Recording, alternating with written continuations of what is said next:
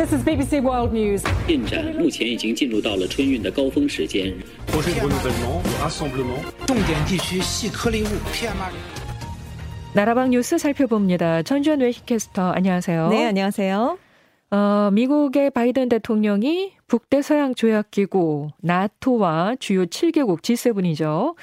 그리고 유럽 연합 EU 정상회의에 잇따라 참석해서 러시아 대응 문제를 논의했습니다. 그렇습니다. 우크라이나 전쟁이 시작된 이후에 바이든 대통령이 처음으로 유럽을 방문했는데요. 나토 정상회의에서 러시아를 G20에서 퇴출하는 문제가 논의됐다.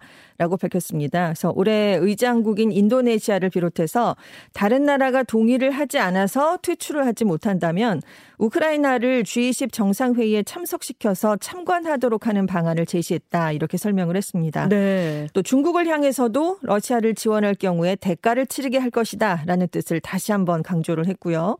또 바이든 미국 대통령을 비롯한 G7 정상들은 푸틴 대통령을 향해서 생물학, 화학, 핵무기 사용 위협을 하지 말라라고 촉구를 하면서 만약에 이런 무기들을 사용한다면 대응을 할 것이다라고 아주 강력하게 경고를 내놨습니다. 한편 유엔이 24일에 긴급 특별 총회를 열어서 우크라이나 인도주의 위기에 관한 결의안을 찬성 140표, 반대 5표, 기권 38표로 채택을 했는데요. 우크라이나가 이번에 직접 발의를 했습니다. 그래서 우크라이나 위기의 책임이 러시아에 있다라고 명시를 했는데요.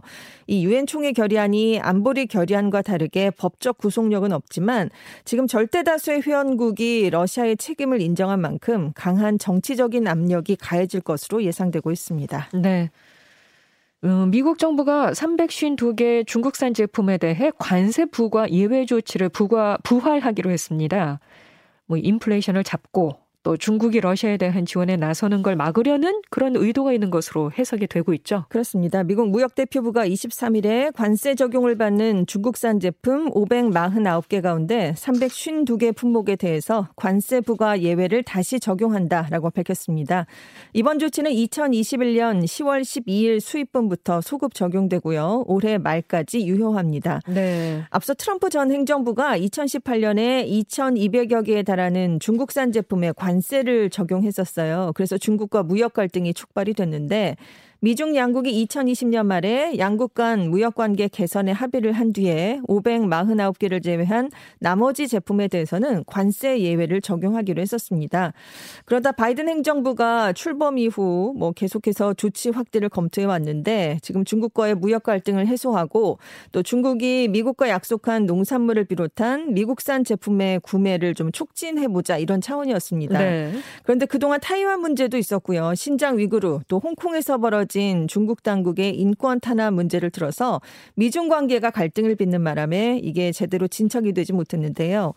이런 가운데 미국이 전격적으로 352개 중국산 품목에 대해서 관세부가 제외를 부활하기로 한 건 지금 40년 만에 최고치를 기록하고 있는 인플레이션을 잡기 위해서다. 이런 목적이 큽니다. 네. 수입품에 부과해온 관세를 면제하면 상품 가격이 내려가서 인플레이션을 줄이는 효과를 기대할 수 있기 때문인데요.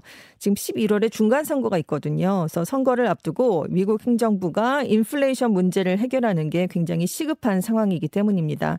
또 미국이 중국에 대해서 그동안 러시아를 경제적, 군사적으로 지원할 경우에 엄청난 결과가 뒤따를 것이다라고 경고를 해왔지만 중국을 러시아로부터 떼놓기 위한 유인책이 또 필요했기 때문이다. 이런 분석도 나오고 있는데요. 관세 풀어줄게. 그렇습니다. 관세 부과하지 않을게. 네, 네. 러시아하고 놀지 마.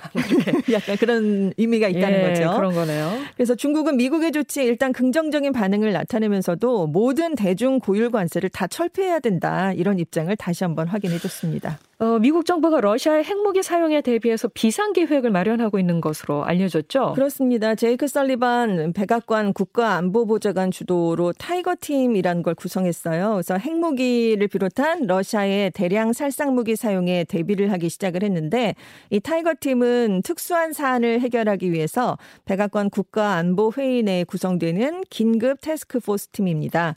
이번 tiger 팀은 러시아군이 우크라이나에 무기와 물자를 지원하는 서방 병력을 공격할 경우 또 러시아가 몰도바와 조지아 같은 이웃 국가들로 공격 범위를 확대하는 시나리오 또 제2차 세계대전 이후 최대 규모의 난민 발생 등에 대한 대책을 검토하는 것으로 알려져 있습니다. 네. 특히 러시아의 핵무기 사용을 나토가 군사적으로 개입하는 red line으로 설정하는 방안도 논의되는 것으로 전해졌는데요. 미국의 한 고위 관계자는 러시아가 나토 동맹국은 겨냥하지 않고 우크라이나에 소형 전술 핵무기를 쓴 다고 하더라도 미국과 나토가 전쟁에 개입할 수밖에 없다 이렇게 설명을 했습니다. 그래서 바이든 대통령이 지금은 군사적 개입에 소극적이지만 이렇게 개입을 촉발할 한계점을 넘어서게 된다면 기존의 입장을 뒤집을 것이다 이런 의견을 내놓기도 했는데요. 지금 핵심 쟁점이 화학 또 방사능 구름 같이 러시아의 공격 이후에 주변국이 입게 될 부수적인 피해를 과연 나토에 대한 공격으로 간주를 할 수 있는가 이 여부로 알려져 있습니다. 네. 만약에 이게 공격으로 여겨진다면 30개 회원국의 집단적인 군사 행동이 가능해지게 되기 때문인데요.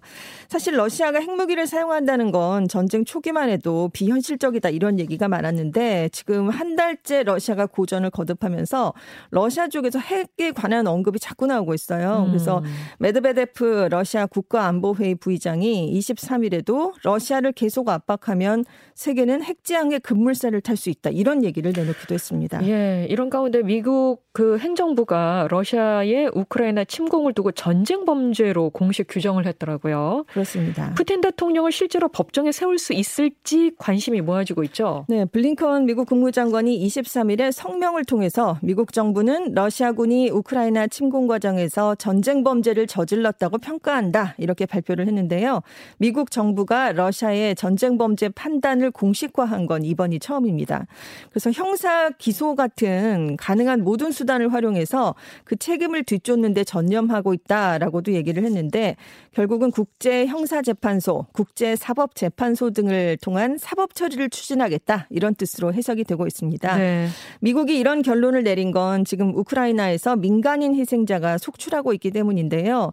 현재까지 우크라이나에서 사망한 민간인이 977명으로 집계가 되고 있고 부상을 입은 민간인은 1,500명이 넘습니다. 그런데 실제 사상자 수는 이것보다 훨씬 많을 것으로 추정이 되고 있는데요.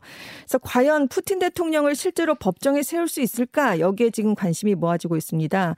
실제로 국제 형사 재판소는 관련된 조사에 이미 들어갔어요. 근데 뭐 집단 학살, 반인도적 범죄, 침략 범죄, 전쟁 범죄를 저지른 개인을 형사 처벌하기 위해서 어, 상설된 국제 재판소가 바로 국제 형사 재판소인데요. 사실상 재판대 세우기는 좀 힘들 것으로 전망이 됩니다. 우크라이나는 이제 이 ICC 그러니까 국제 형사 재판소의 관할권을 받아들였기 때문에 이론상으로는 가능한데 러시아가 2016년에 여기서 탈퇴를 했거든요. 네. 그래서 푸틴 대통령이 불참을 한다면 재판은 불가능해지게 됩니다. 또 국제 사법 재판소도 개인이 아닌 국가 간 분쟁에 대한 판결을 하는 곳이거든요.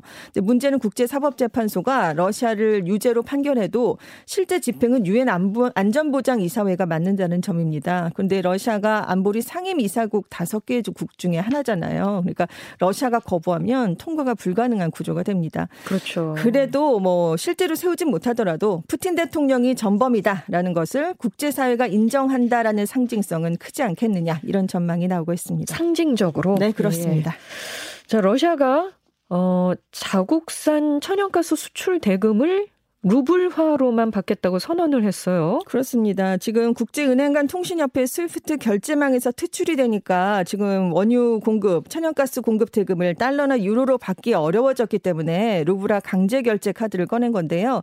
이렇게 되면 루블화에 대한 해외 수요를 높여서 루블화를 안정시키는 효과는 거둘 수가 있습니다. 네. 그렇지만 오히려 역풍이 될 수도 있다. 이런 지적도 있는데 단기적으로는 유럽의 에너지 불안을 자극할 수 있지만 서방 금융 시스템 시스템 구조상 지금 달러화를 확보하지 못할 수 있거든요. 러시아가. 그래서 오히려 러시아가 수입하는데 어려움을 겪을 수 있다. 이런 분석도 나오고 있습니다. 알겠습니다. 지금까지 외신캐스터 전주현 씨 고맙습니다. 네, 감사합니다.